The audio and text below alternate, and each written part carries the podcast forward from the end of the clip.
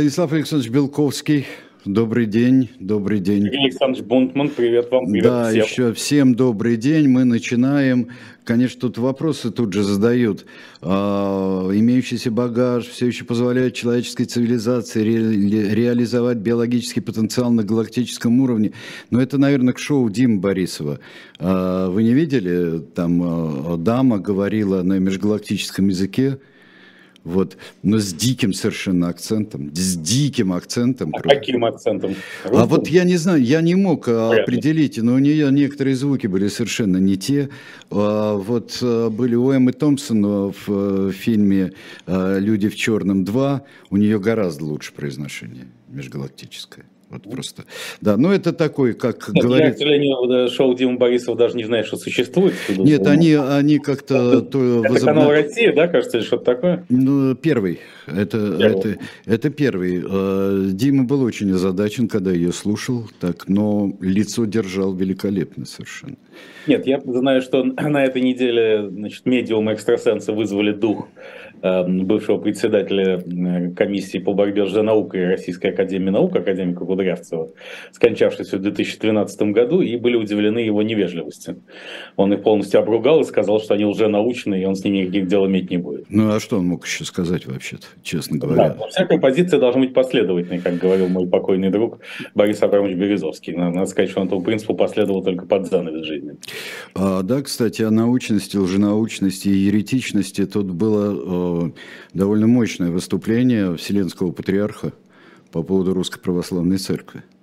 А, Тоже он сказал. А, Да, Варфоломей сказал, сказал абсолютно жестокие слова, что при, привязывать э, православие к одному этносу и делать его э, избранным, что это вообще ересь, и что очень многое из того, что, э, что сейчас проповедует Русская Православная Церковь, можно причислить э, к, к ереси просто с полпинка, то, что называется. Это не он сказал, это я. Вот. Ну, это с полпинка он не сказал. да? Да, конечно, он не сказал, да. Но Да, имел а в виду. А то был бы хороший мем. Да. Еще нужно было так занести ногу святейшему патриарху Константинопольскому. Да. Нет, дело в том, что патриарх Варфоломей, на мой взгляд, еще высказался достаточно мягко. Ну, он имеет в виду ересь этнофилитизма, который Да, существует да, совершенно верно, да. Да, очень давно. Но дело в том, что РПЦМП пошла гораздо дальше ереси этнофилитизма. Она вообще фактически заявляет, что православие это не христианство, а некая языческая религия русского народа. Поэтому, дескать, православие ближе к исламу, чем к католичеству. Ну, там было много заявлений такого типа. Но давно известно, что РПЦМП это государственная структура. Это составная часть российской власти. Причем она так и создавалась еще при Советском Союзе, товарищем Сталиным. В 43-м, да. 1943 года, и было бы трудно ожидать от нее чего-то другого, просто поскольку она, как Рабинович, колебалась вместе с линией партии и как жидкость принимала форму сосудов, которые наливают, то как раз в конце 80-х, в начале 90-х, когда, в частности, ваш покорный слуга пришел туда, церковь казалась свободной, казалось, что она станет духовным водителем русского народа, будет играть особую отдельную от государства роль. Ну, просто потому что времена были такие. Это как раз вот тогда отмечалось тысячелетие крещения Руси, в массовом порядке возвращались храмы, потом были хаотические ельцинские времена, когда было можно все. Ну, как только Россия начала возвращаться в свой, в свое пилона своего привычного авторитаризма, империализма и милитаризма, туда же отправила, собственно, РПЦМП. И когда патриарха Гундяева избирали, вернее, Владимира Михайловича Гундяева избирали патриархом в 2009 году, у многих, в том числе у меня, были иллюзии, что это мощный харизматический лидер, который не захочет, чтобы церковь находилась в социальном гетто и прислуживала государству. Он сам об этом много раз говорил, пока был митрополитом и руководителем отдела внешних церковных э, сношений. Но все, нет, он абсолютно стал двигаться в фарватере Кремля и зашел в ту же точку, куда и должен был зайти как верный кремлевский слуга, поэтому здесь это выходит за рамки ереси. Это, так сказать, уже просто не имеет ничего общего с христиан, с христианством как религией.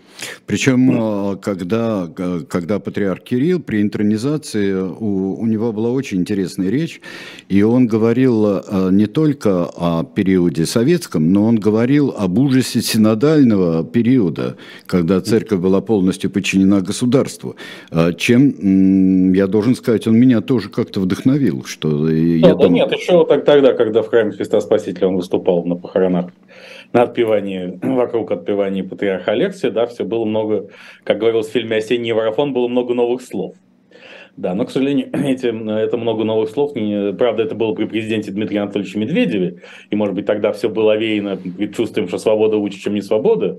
И если бы Владимир Владимирович Путин не вернулся и не устроил сначала Четвертую мировую гибридную войну, а потом спецоперацию из РПЦМП, почувствовал бы себя свободнее, кто его знает. В любом случае, никаким внутренним стерпнем эта структура не обладает, и ее судьба на сегодняшний день полностью сопряжена с участью путинской государственности. Куда путинская государственность, туда и РПЦ ЦМП. Вопрос только в том, но... удастся ли Гундяеву передать престол своему наследнику, митрополиту Антонию Севряку, или это будет решать Кремль, и тогда кто-то другой станет представителем РПЦМП. Но долгосрочных перспектив у этой структуры я не вижу. В этой связи, кстати, хочу обратить внимание, что сейчас в Украине э, развернулись гонения на украинскую православную церковь которую нарочито называют УПЦ-МП, ее недоброжелатели, хотя к МП она отношения уже не имеет. Она еще э, в мае нынешнего года исключила эти буквы из своего названия и приняла новую редакцию устава, в которой московский патриархат уже никак не упоминается.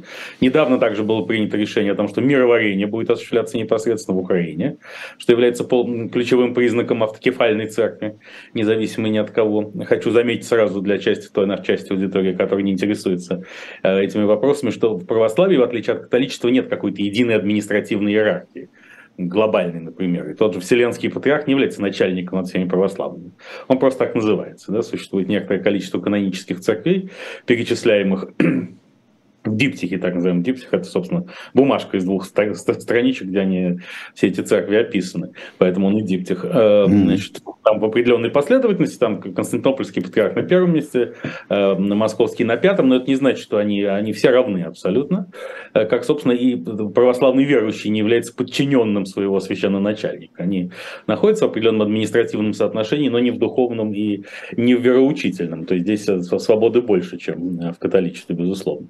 И но э, партия Европейская солидарность в Украине, э, бывшего президента Петра Алексеевича Порошенко, она инициировала законопроект, который фактически запрещает УПЦ и требует от всех православных страны находиться исключительно в ведении Православной Церкви Украины, ПЦУ, получивший Томас от Константинопольского патриарха в 2018 году.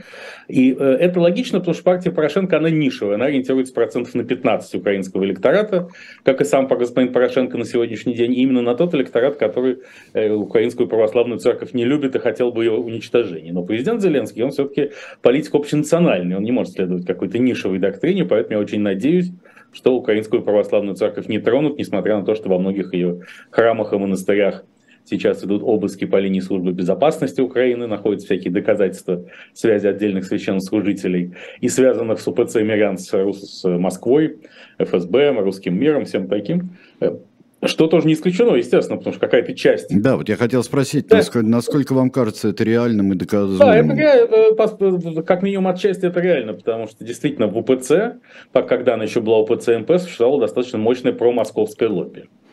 И оно существует и по сей день, и если речь идет о том, что зачистить это лобби, это одна постановка вопроса. Но если ликвидировать украинскую православную церковь, объединяющую миллионы верующих, среди которых многие тысячи воюют на фронтах, это явный перебор, и я еще раз пользуюсь случаем и своим робким и тихим голосом пытаюсь привлечь к этому внимание украинских властей. Да, я думаю, что это было бы разумно вообще э, оставить и предоставить, я думаю, и самим верующим, и самому клиру, и клиру, и миру предоставить э, свои взаимоотношения между православными церквями э, в Украине. Да, что так и есть на самом деле, потому что Украина долгое время могла похвастаться наличием свободы совести, и государство не вмешивалось в церковные дела, но сейчас это, эти попытки зафиксированы, и это довольно тревожно. Потому что война войной, но когда-нибудь она закончится, а жизнь продолжится. Ну, здесь еще, конечно, использование, использование церковных структур как агентуры, оно не исключено.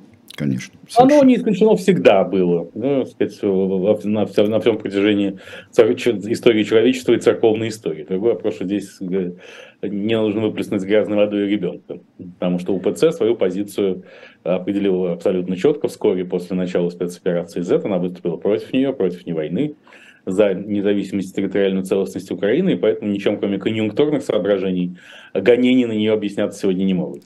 А, я хотел бы сделать шаг назад все-таки в, нашей, а, в нашем разговоре, чтобы эту тему как-то закруглить. Меня всегда, а, в общем-то, очень занимал вопрос, при том, что и в 60-е, и в 70-е, при, в общем-то, ужасном положении православных верующих, я бы сказал, с церкви другое дело, с иерархией, собственно, что появилось, появились замечательные мыслители – а, появились замечательные проповедники, а, прекрасные пастыри а, появились. Ну, один Александр Менчева стоит, и Александр Борисов, и тут перечислять можно многих. Почему это не сыграло своей роли в духовном обновлении, если не закавычивать, а оставить в совершенно нормальном понимании этого слова? Духовного обновления кого? Страны или РПЦ? А, страны и, а, в общем-то, я бы сказал, православного мира и клира тоже. Ну, в РПЦ это и не могло сыграть решающей роли, поскольку, как мы уже с вами выяснили, это полностью зависимые от государства структуры. Когда государственная гравитация ослабевала, РПЦ становилась более свободной. И там возникали некоторые надежды. Как только эта гравитация усиливалась, как только зов предков звучал во всю мощь э, иерархия РПЦ возвращалась в привычное лоно служения светской власти. А в стране этого не могло случиться, поскольку Россия избрала другую официальную религию, которую Томас Карлейль назвал маммонизмом, то есть культ денег.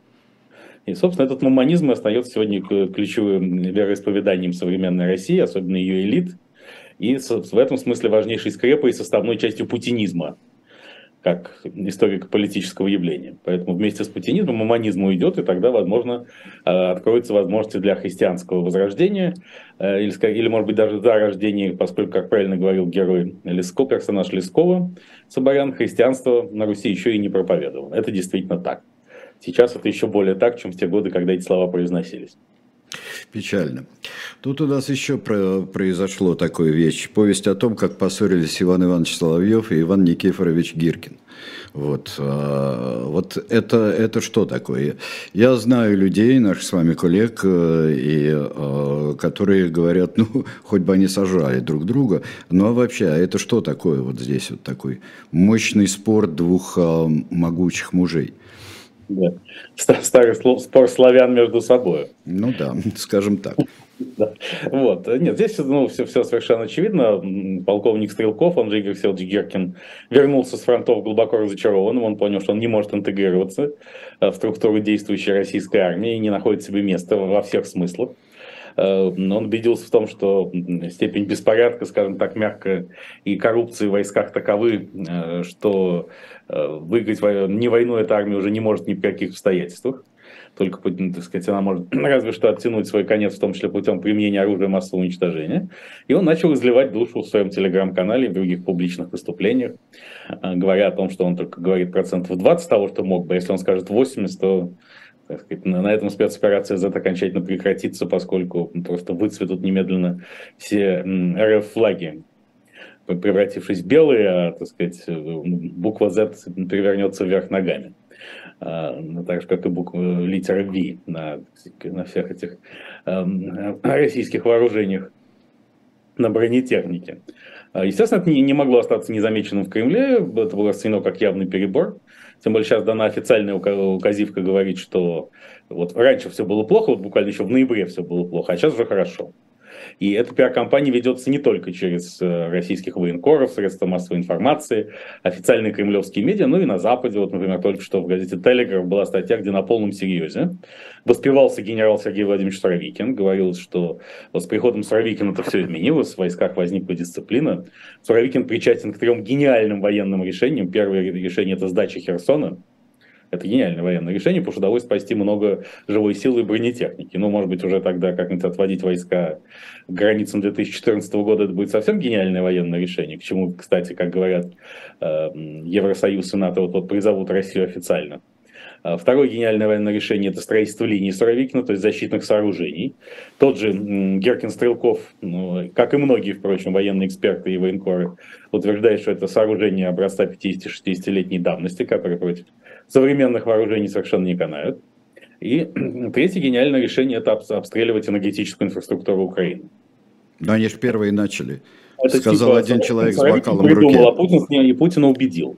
Но еще весной было известно, после отступления, первого большого отступления российских войск от Киева, Харькова и Чернигова, что так и будет что Путин идет на оккупацию сухопутного коридора на Крым, после чего переходит к обороне и начинает наносить удары по критической инфраструктуре Украины, чтобы укрепить собственную оборону и лишить вооруженные силы Украины возможности для масштабного наступления. Ну, причем здесь Суровик? То есть пропаганда изо всех щелей. Вот, например, есть такой известный военкор Роман Сапаньков. Ой, я читал а, его с большим вниманием в канале некого Белковского «Искусственный разум», который делает...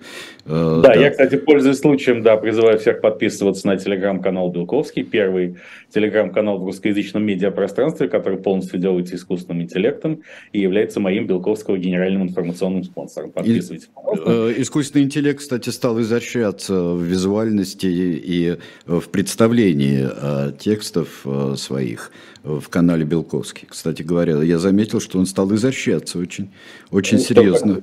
Да. Ну, знаете, не следишь за этим искусственным интеллектом. Вот почему Владимир Владимирович Путин и болен им. Э, так вот, Роман Сапаньков, я даже его процитирую, э, зайдя в этот искусственный интеллект. Э, значит, по ситуации со снабжением, пишет господин Сапаньков. Раньше была просто катастрофа. Не было ничего. Ни аптечек, ни коптеров, ни формы. Теперь мы, волонтеры, постепенно переходим к закрытию потребностей армии который повышает профессионализм и комфорт. То есть армия снабжается волонтерами, а не государством, прошу заметить. А катастрофа была еще совсем недавно, судя по всему, типа в ноябре. Нет, он говорит еще тоже, что Министерство обороны снабжает. Я, я прошу ну, ну внимания. Да, да. Чем-то, да. Что-то, что-то дает и Министерство обороны, типа с паршивой овцы хоть five o'clock. Five o'clock, как гласит британская народная пословица. Например, противодронные оружия российское производство. Да? А, наводится порядок среди мобилизованных. Алкоголизм и анархия еще имеют место быть, но бардак ноября уходит. То есть, оказывается, еще в ноябре, вот меньше пол, полумесяца назад был полный бардак. А Суровикин тоже давно был во главе. Как же это все стыкуется одно с другим? Но это тяжелое наследие. Дальше господин Сапаньков э, исторгает из себя жуткую оговорку по Фрейду, позволяет себе. Спаивается. Что это значит? Армия спаивается. Я когда прочел заголовок, я похолодел. Да. Оказывается, сложный русский язык да, очень. Сказать, умри, умри, Сапаньков лучше не сказать. Спаивается в единый организм с э, российским народом, который ищет самые разные средства и самые разные лекарства от всех скорбей, чтобы по возможности не знать спецоперации Z, ее перипетиях и сопряженных с ней рисках для каждого э, недорогого россиянина лично. На этом фоне как раз программа Э, Владимира Рудольфовича Соловьева, одного из участников славянского спора и славянского базара, я бы. Вообще нужно сделать программу Соловьев-Геркин, которая называется «Славянский базар». А, они да. Станиславский и Немирович Данченко. А вдруг они, а вдруг, вдруг они смогут основать что-то совместное? Нет, они смогут основать художественный театр военных действий, не иначе. Да. Вот, собственно, ринувшись туда в обнимку в процессе спаивания по Сапанькову, они двинулись туда с удовольствием. Вот. Так вот, программа Соловьева рухнула, по-моему, уже в седьмой десяток. Она на 17 месте еще недавно была, а сейчас на 60 каком-то. А, в рейтинге популярности в общем телевизионном зачете Российской Федерации, что еще раз показывает, как действительно многонациональный РФ народ относится к спецоперации Z. Опять же, по ревизору Гоголя, куда бы его твоя милость не запропастила, лишь бы от нас подальше. Я думаю, что это диверсия, диверсия чемпионата мира в, еще с э, подлым неуча... да, я сейчас неучастием России. Хочу сказать, вы помните, что в прошлой программе я был в белой рубашке, а сейчас в черной? Да. Это да, по белый ангел ч... московский на белое небо взлетел, черный ангел московский на черную землю спустился. Простите за нарциссизм. Сейчас я объясню почему. Договорим про Да, да, да, да, да, хорошо. Поэтому, был, естественно, было поручено мочить Геркина. Концепция этого Мочилова в основном такая, что, дескать, Геркин сам с войны слинял, а при этом призывает к всеобщей мобилизации и всеобщему походу на фронт. То есть, дескать, люди должны умирать не только за Путина, но и за Геркина Стрелкова. Здесь я лично на стороне Геркина Стрелкова. Это простится мне это, хотя известно уже, что он сбил Боинг MH17 в 2014 году, таково решение Гарского суда, и значит, может быть, он даже военный преступник. Но всякий, даже военный преступник имеет в свободном обществе, в демократическом, демократической среде право высказаться, и здесь он, конечно, прав, потому что он вернулся с э, не войны в силу полной бесполезности своих усилий, а так он, безусловно, хочет воевать, убивать и умереть, в конечном счете, на войне. В этом у меня сомнений нет ни малейших. Что же до мобилизации, до могилизации, то ну, на минувшей неделе, когда ведущего крем, около кремлевского юриста, сенатора Андрея Клишеса, также известного как аватар силовиков, спросили, а почему не отменен указ о мобилизации? Он сказал, знаете, наш народ не доверяет никаким указам и законам. Же страна благодати, а не закона. Это не дословно, а по смыслу он сказал. Поэтому высшим юридическим актом в, РФ является слово президента. Это, безусловно, юридическая новелла высочайшего уровня. А интересно, непогрешимость президента, она, вот я хочу, я знаю такую просто э, догмат, введенный Первым Ватиканским собором, да. вот, непогрешимость, она экс-катедра, э, когда он говорит что-то официально в нет, присутствии нет, думаю, или даже и в быту? Нет, в более широком смысле, потому что президент еще посылает сигналы когда он ничего с кафедры не говорит, а просто дает понять что, в том числе и молчание. Mm. Поэтому молчание президента наряду со словом президента также должно иметь силу федерального конституционного закона. Президент ничего не сказал, это и есть закон. Могучий догмат, это хорошо, да, да. Безусловно, да. Притом, естественно, тут нарастает вопрос о необходимости принятия акта о непорочном зачатии президента, что мы с вами обсуждали в одной из прежних программ, поскольку по версии Первого канала отец э, Владимир Владимирович Владимир Спиридонович погиб на Невском пятачке в 1942 году, что делает рождение Владимира Владимировича 7 октября 1952 года непорочным эо ипсо, так сказать, ипсо факто. Э, и э, тут кстати, э, хочу напомнить, что Владимир Владимирович родился в один день с Германской Демократической Республикой, только с разницей в три года. Именно поэтому он так любил ГДР, 7 октября, день образования ГДР, и поэтому перенял многие политические практики и техники ГДР, в частности, вот Народный фронт, когда есть одна главная партия, правящая с ЕПГ, есть еще четыре партии декоративные, которые да, ничего там, не решают. Там даже, по-моему, ХДС была какая-то своя, да? Ну, она, Свой кстати, ХДС, да. Нет, совершенно неожиданно ХДС оказался у власти, вот когда это рухнула Берлинская стена, к своему глубочайшему изумлению представитель ХДС Лотар де Мезьер возглавил ГДР на некоторое. Да, да, было такое дело. Да, это удивительно, да, когда ушел от власти с ЕПГ и слил свой последний предводитель Эгон Кренц. Вот, так что, да, вот это, так сказать, и, собственно, и в Государственной Думе тоже пять партий. Можете себе представить, с каким изумлением, так сказать, э, какой-нибудь Леонид Слуцкий или Алексей Нечаев вдруг неожиданно когда-нибудь в какой-нибудь момент окажется руководителем российского парламентаризма. Надеюсь, что это А от этого выражения, как свои пять партий, да? Когда, конечно. Да, совершенно, ну понятно, да. Раньше, а... была, раньше была теория двух ног Кремля, вы помните, правой и левой, но потом все-таки она уступила место здоровому немецкому духу солидаризма и, э, так сказать, что, опять же, своя рука владыка, угу. что тоже укладывается в Э, философию клише сословия президента и непорочности его зачатия. Поэтому, собственно, могилизацию можно проводить до бесконечности, ползучим образом, по мере необходимости. Как простодушно сказала омбудсменка Татьяна Москалькова тут на Медне, могилизация давно закончилась, а жалобы все поступают и поступают. А, значит, но все-таки, если говорить совсем серьезно, то возможности могилизации ограничены только страхом Владимира Владимировича Путина перед вооруженным народом своим собственным. Поэтому, э, не говоря о том, что неизвестно, есть ли это оружие, которое можно народу раздать э, в достаточных количествах. По мнению Стрелкова Геркина, многих экспертов и военкоров, нет. Даже в помине произвести его нельзя. Без помощи, конечно, дружественного Ирана, но Иран сосредоточен больше на беспилотниках и баллистических ракетах, а не стрелковом оружии. Но уже дать миллиону людей в руки оружие, не зная, чем это обернется для Кремля, это перебор. Поэтому э, только это и ограничивает мобилизацию сверху. Так сказать, этот ограниченный контингент, который брошен воевать на украинские фронта. А теперь к вопросу о черной рубашке. Да. Да, ну в прошлый раз, как вы помните, я был в белой рубашке в честь того, что меня заметил и в гроб не сходя благословил Евгений Викторович Пригожин. А, правда, не благословил, но все-таки заметил. А, а сейчас это э, я от большой, так сказать, силу, знак торжественности момента в черной рубашке, потому что это посвящается сборной Франции, которая обыграла вчера Марокко. А почему же черная рубашка? Ну, потому что э, сборная Франции почти тотально состоит из чернокожих. И они образуют честь и славу французского футбола, причем уже давно.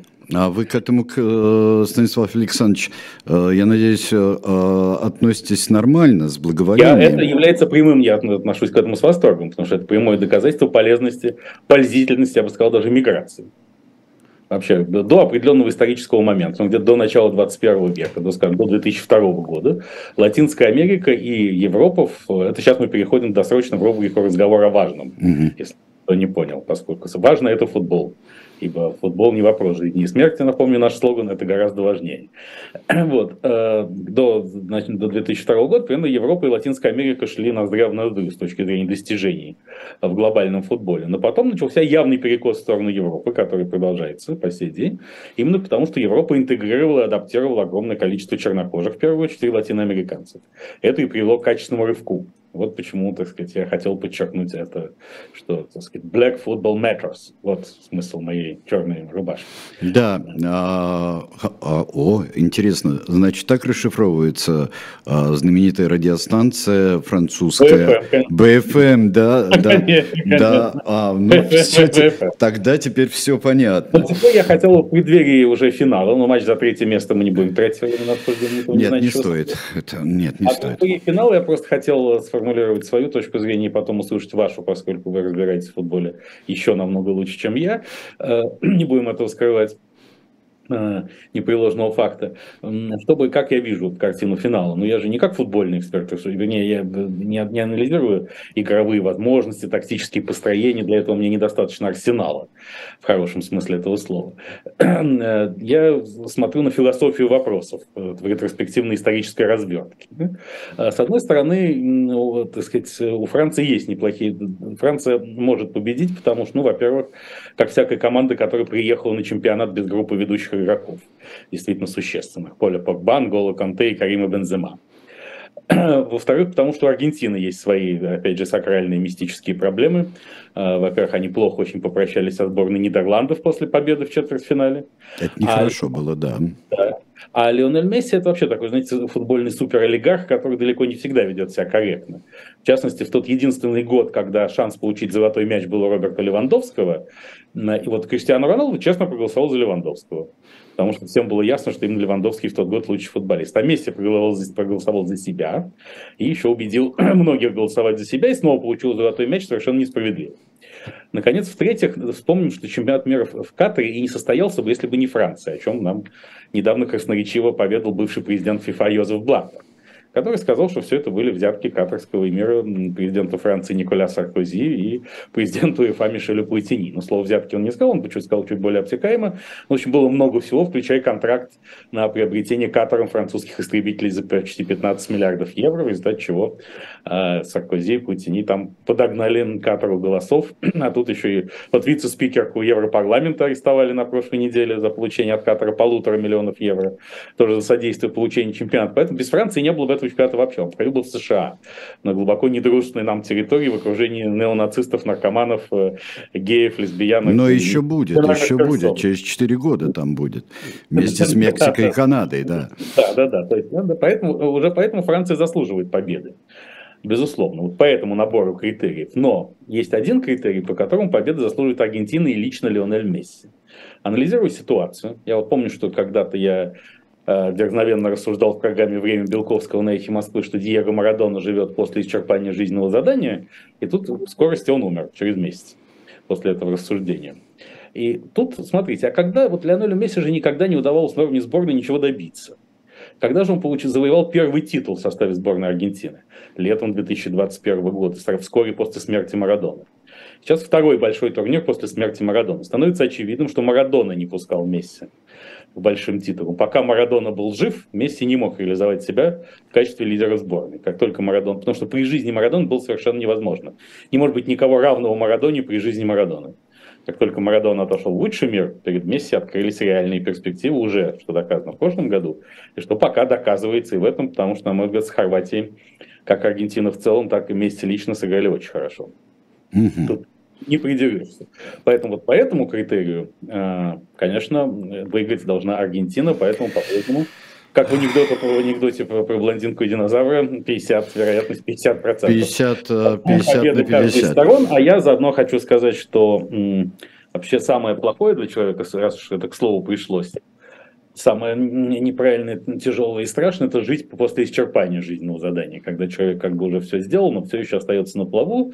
Зачастую это диктуется интересами как бизнеса, корыстных родственников, как было и в случае Диего Марадоны, и в случае Майкла Джексона. И надо сказать, что этой теме Э, исчерпание жизненного задания и жизни после нее посвящена большая часть мировой литературы, русской в частности и поэзии в особенности. И поэтому я сейчас хочу, пользуясь служебным положением, прочитать строки, правда, из нашего выдающегося современника, поэта, из одного из крупнейших поэтов, современных русских поэтов, Владимира Гандельсмана, как раз на эту тему. Маленькое четверостишее.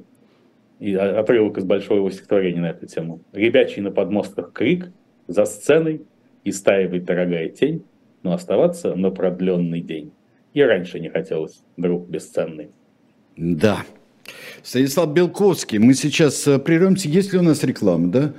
Нет. Значит, я просто тогда э, расскажу о книжке, которая называется замечательно «Убийца мой приятель». Вот. Это не что-нибудь, э, это рассказы Артура Конан Дойла в одном томе. Том этот совершенно дивный, дивной красоты. И если кто-то видит вот обрез – обрез этого тома, то он представляет собой тоже абсолютно художественное произведение. Даже я уже не говорю, вот корешок, э, как корешок, очень красивый, но вот когда обрез э, такой красоты невероятный, ну и издано замечательно. Это дорогая книжка, но э, скоро, я думаю, мы все будем, несмотря ни на что, что-то друг другу дарить. И э, книжка такая, тем более это увлекательнейшее чтение. Я думаю, что э, такая книжка э, нам подойдет как подарок дорогому человеку. Э, дорогая книжка. Тем более, что есть еще несколько таких редких книг. Вы их увидите на shop.diletant.media. И там есть книга, и там есть такой Сергей Есенин, э, там есть э, Гёте. То есть вы можете подобрать по своему э, вкусу. Я хотел сказать по образу и подобию, и э, меня удивляла вот логика, отсутствие, вернее, логики. Почему бесподобный – это хорошо? Ведь мы созданы по образу и подобию, да?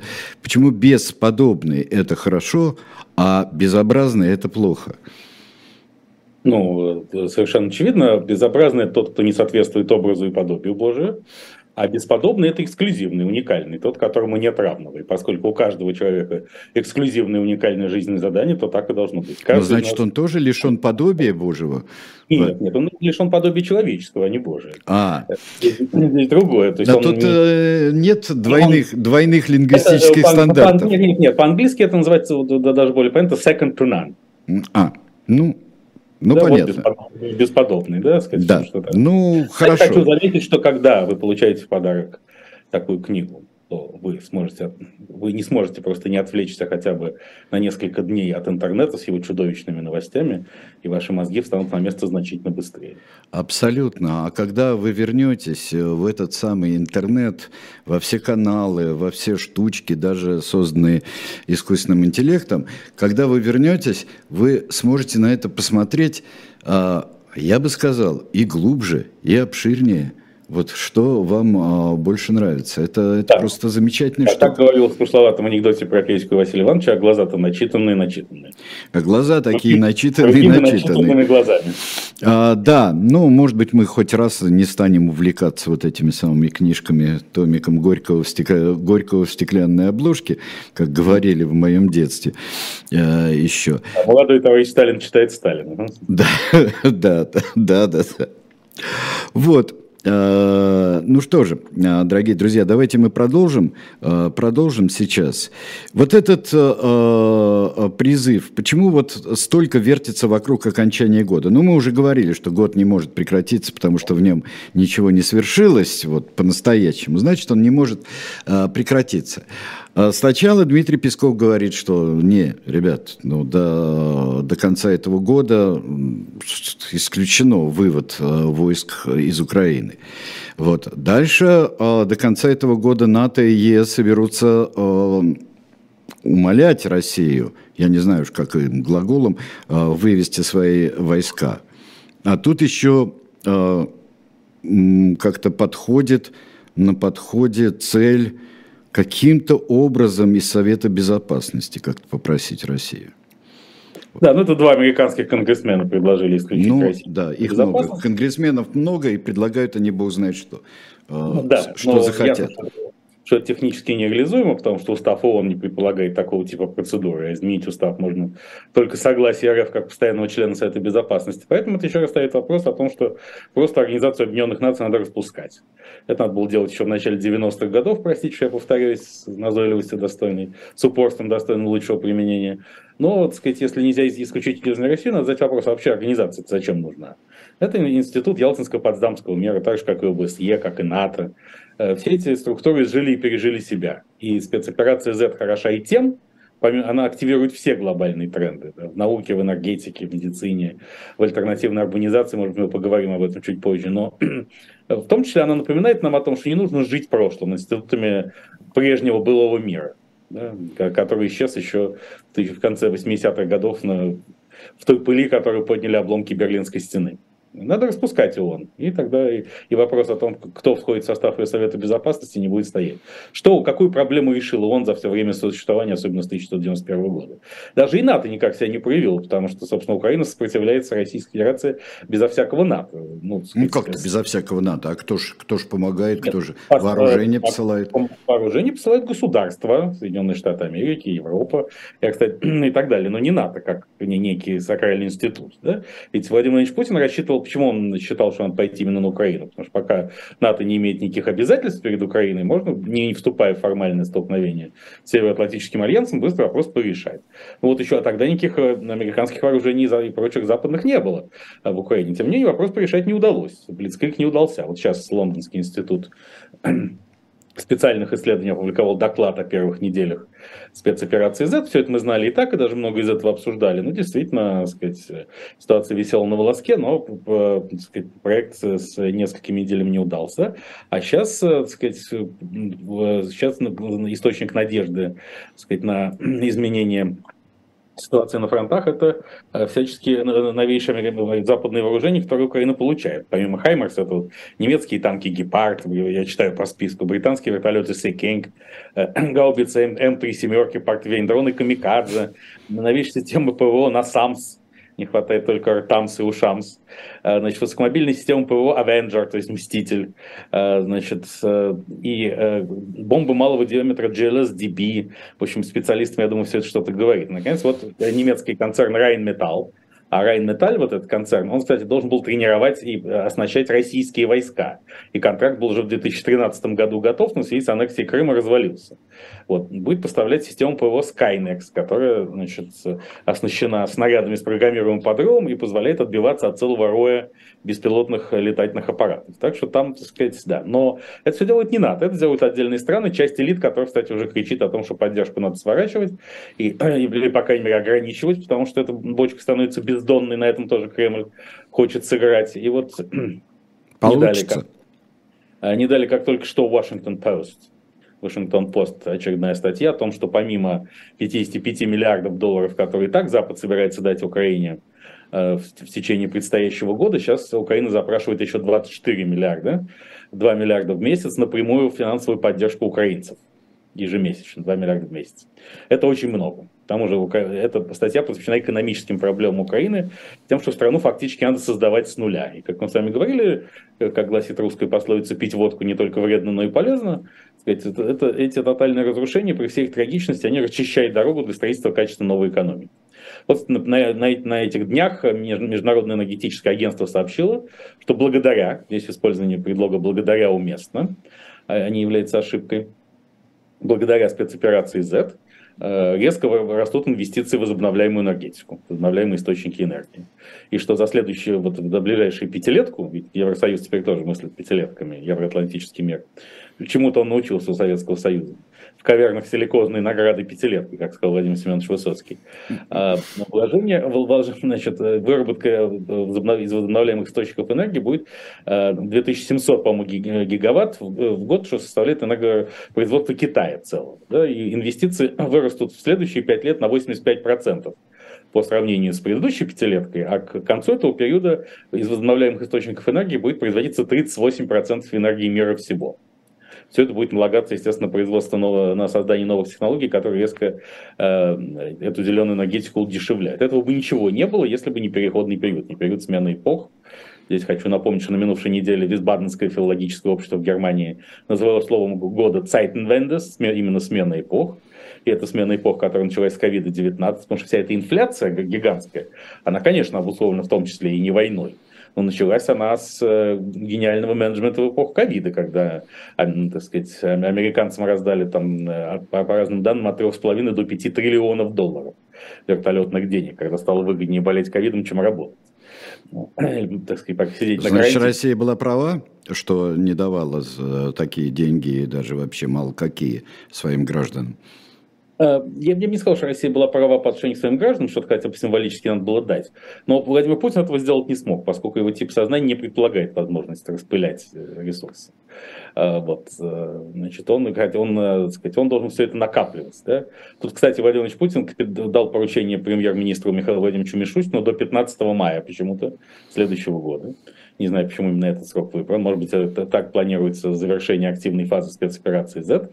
Э, составить список истинно русских фольклорных героев, которые должны заместить евроатлантических фольклорных героев. За и него начать... уже работает миллион каналов. Э, и, э, я бы сказал, скептических, иронических, саркастических и всяких других. И списки эти появляются вот в моих лентах, они появляются каждый день по несколько раз. Ну, здесь совершенно очевидно, что сам Владимир Владимирович это Кощей Бессмертный, это не случайно в контексте, почему не раздавали деньги ни во время ковида, ни когда-либо еще, да, потому что чахнуть над златом – это его любимое занятие. К тому же он, так сказать, и по другим параметрам он подходит. Он в прекрасной физической форме.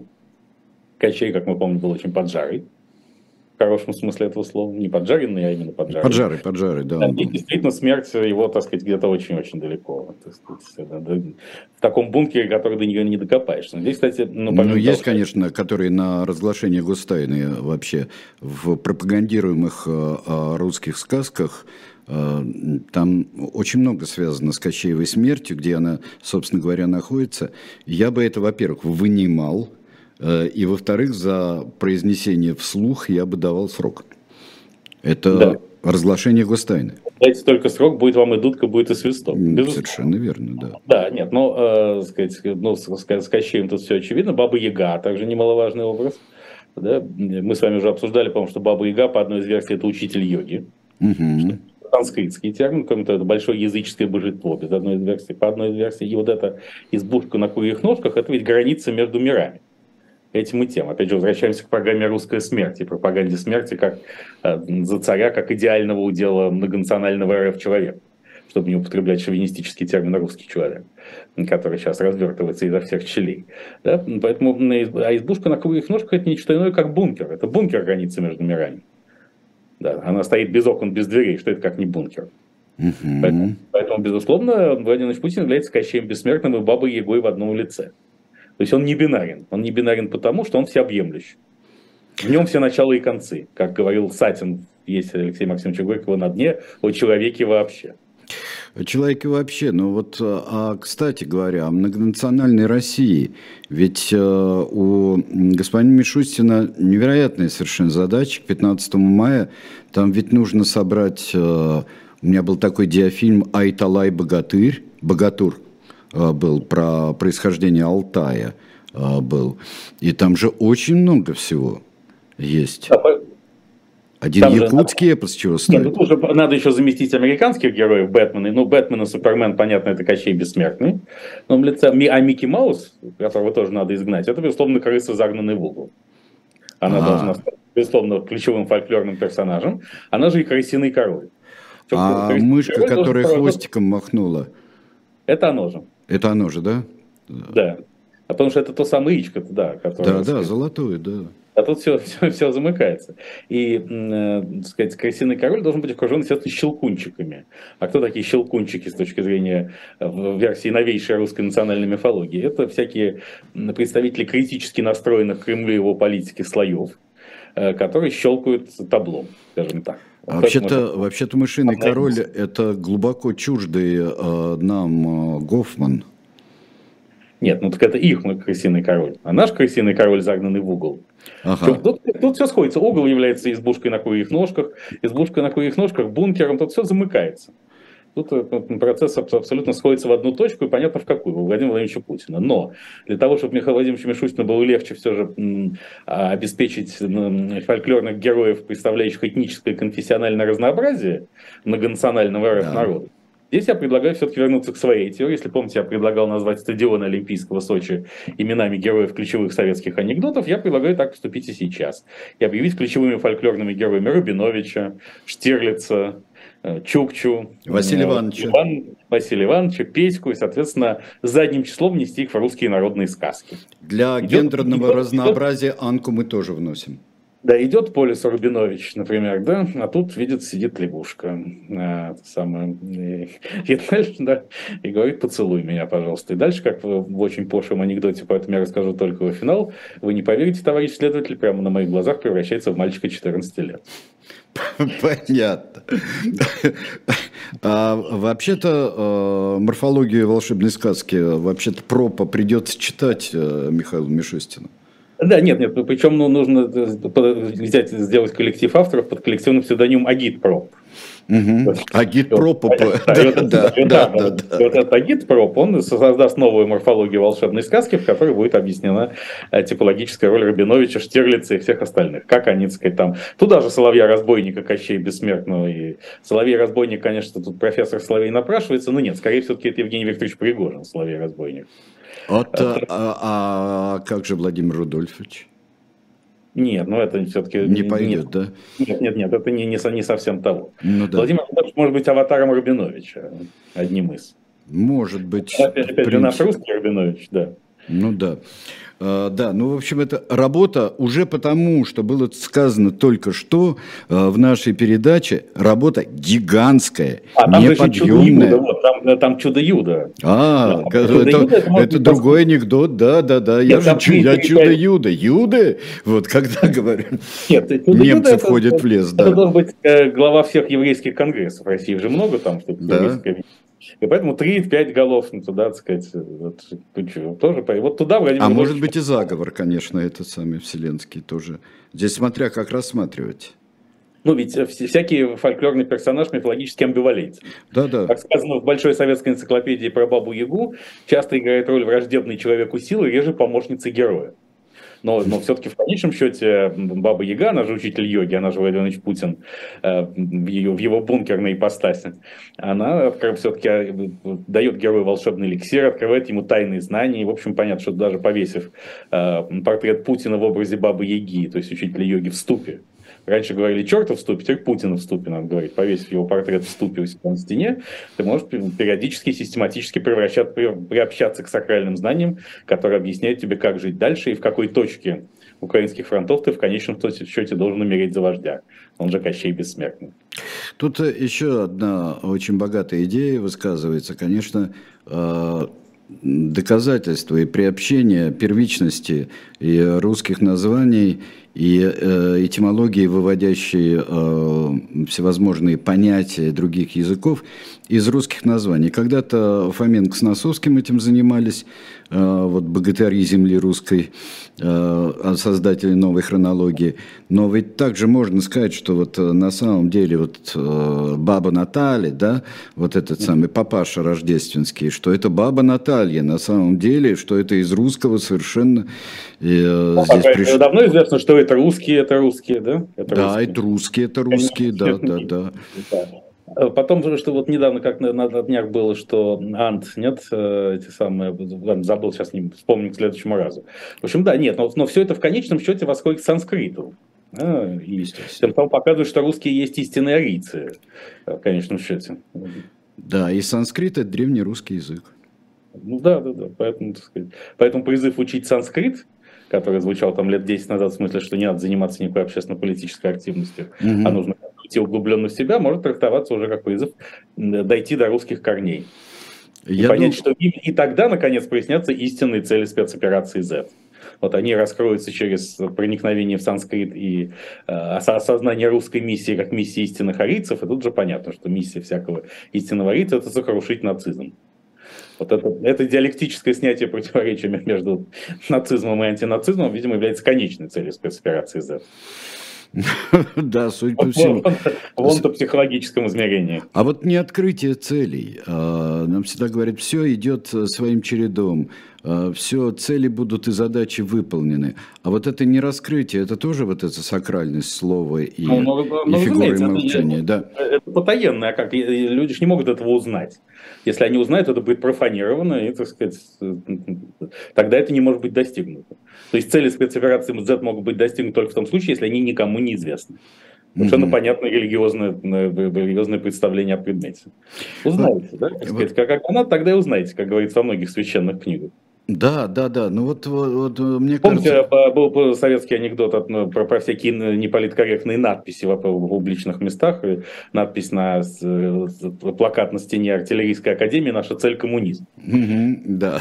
да, да, да, да. Подобное касается и таинственных и загадочных целей спецоперации Z. И так и должно быть построено новейшими новые русские народные сказки, написанные задним числом, так и должны строиться. Что главный герой, например, Рабинович, идет на спецоперацию Z, вот он идет там, то Баба Яга его встречает, это чудо-юдо, и только в самом-самом-самом конце он узнает, э, в чем цель спецоперации Z, когда он там добрался до каких-нибудь сказочных чертогов, и вдруг выясняется, что цель спецоперации Z – вернуться домой. Вернуть, то есть, вернуть границу по состоянию на э, 16 марта 2014 года. Да, это... Также это, это тоже, это, это теория возвращения, опять же, она сюда укладывает. Это, история возвращения – это один из важнейших сюжетов как мировой мифологии, так и литературы. Одиссей всегда возвращается на Итаку, безусловно. Он, он не хотел. Вот смотрите, это же Одиссея в чистом виде. Да? Одиссей не хотел. Только вместо Одиссея мы ставим Василий Иванович. Что там с Пеской, например, или что-нибудь еще? Да или Чукчу. И, да, сказать, то они, Петька, Петька с Василием Ивановичем осаждают Троицк, да, или что-нибудь, да, 10 лет. Да, осаждают Троицк, а потом как-то возвращаются. Вот, пытаются. Нет, да, потом, так сказать, выясняется, что ну, сначала Петька с Василием Ивановичем Личукчи, например, не хочет покидать Чукотку, mm-hmm. для чего сеется, там, пашет, так сказать, и, и, и сеет зубы дракона и пытается их извлечь. В общем, прикидывается безумным, Чукчу все равно заболевает, отправляет на войну, потом конечная цель возвращения на родную Чукотку. Чем Чукотка хуже или лучше и таки, в конце концов.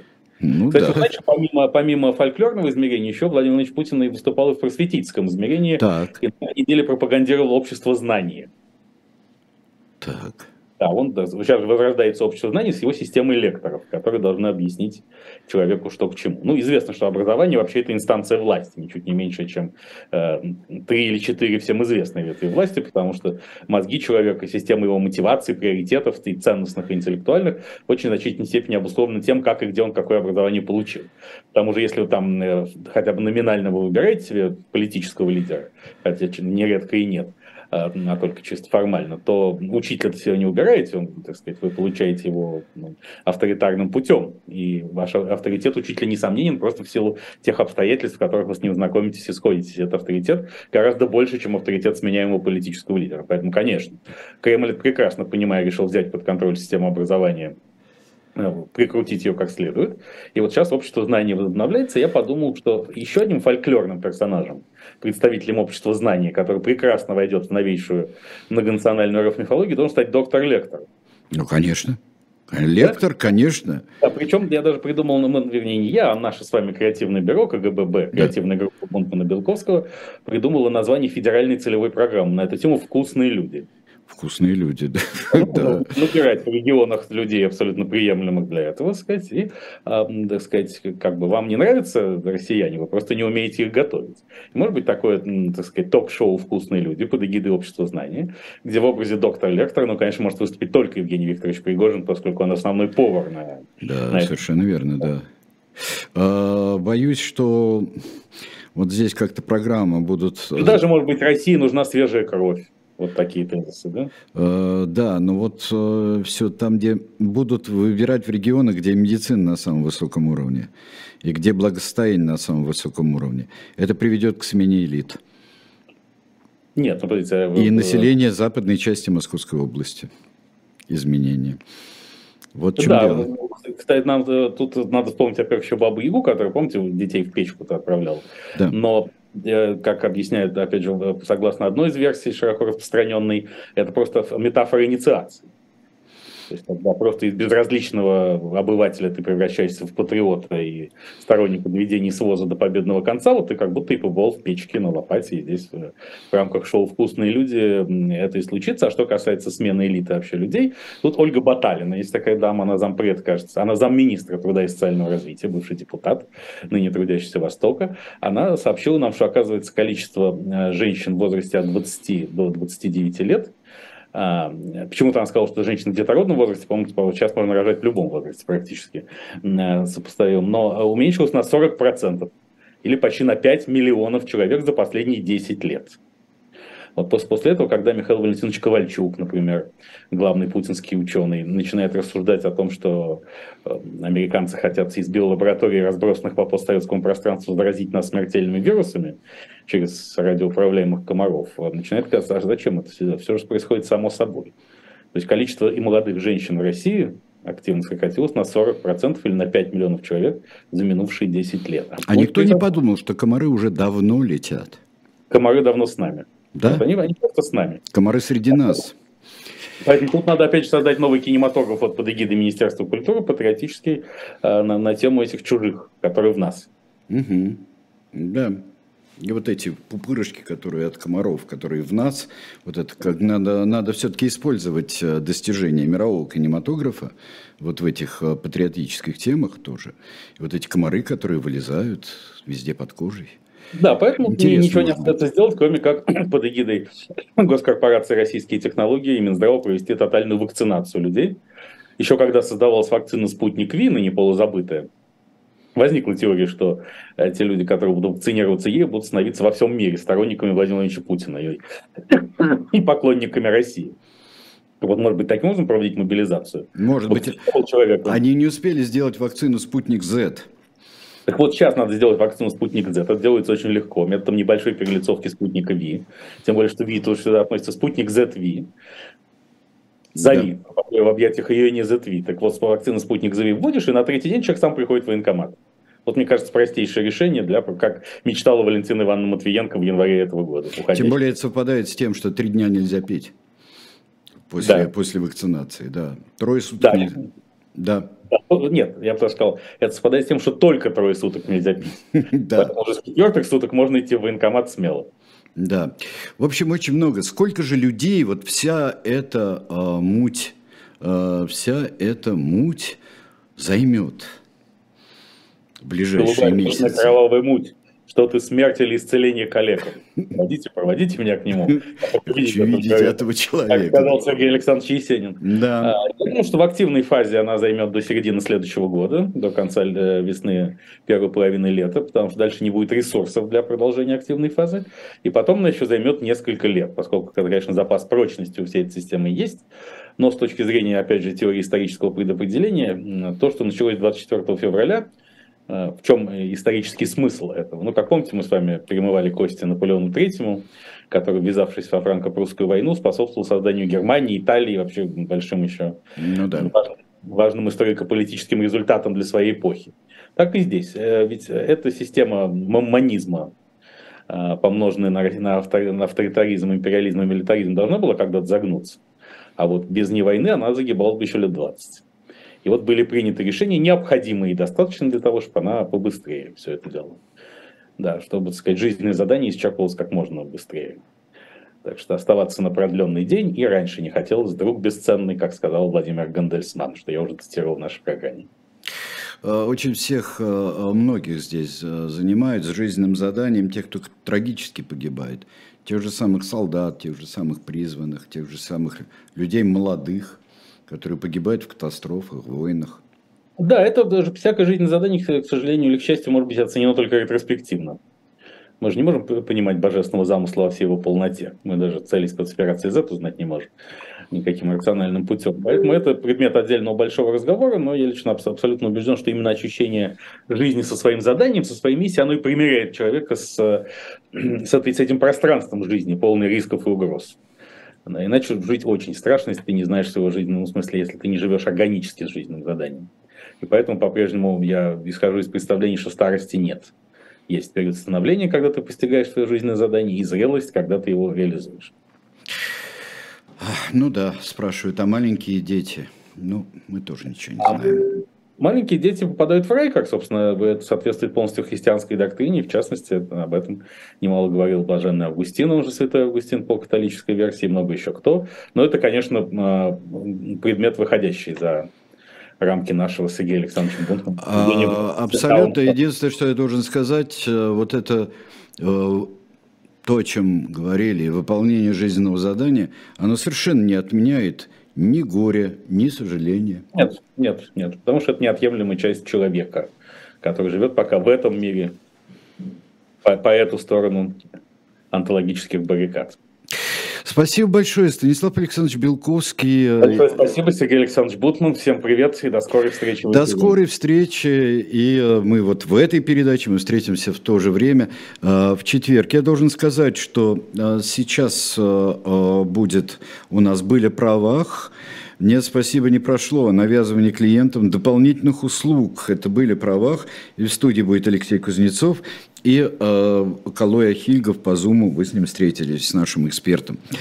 А, в 17 часов э, слух эхо Виталий Демарский, не в студии, а по зуму мы с ним э, увидимся, вы с ним увидитесь, зададите все вопросы, в том числе ужасные, конечно, как всегда, э, на которые приятно, кстати говоря, отвечать.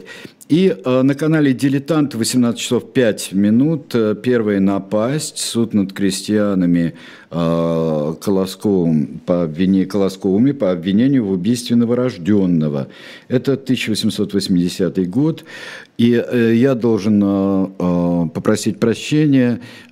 Я совершенно бросаю одного на вас, Алексея Кузнецова, потому что будет сегодня такое мероприятие, которым я не могу манкировать. Хорошо все получится, я вам расскажу. Завтра встретимся, кстати говоря, в 17 часов. Ну что ж, всего доброго, до свидания.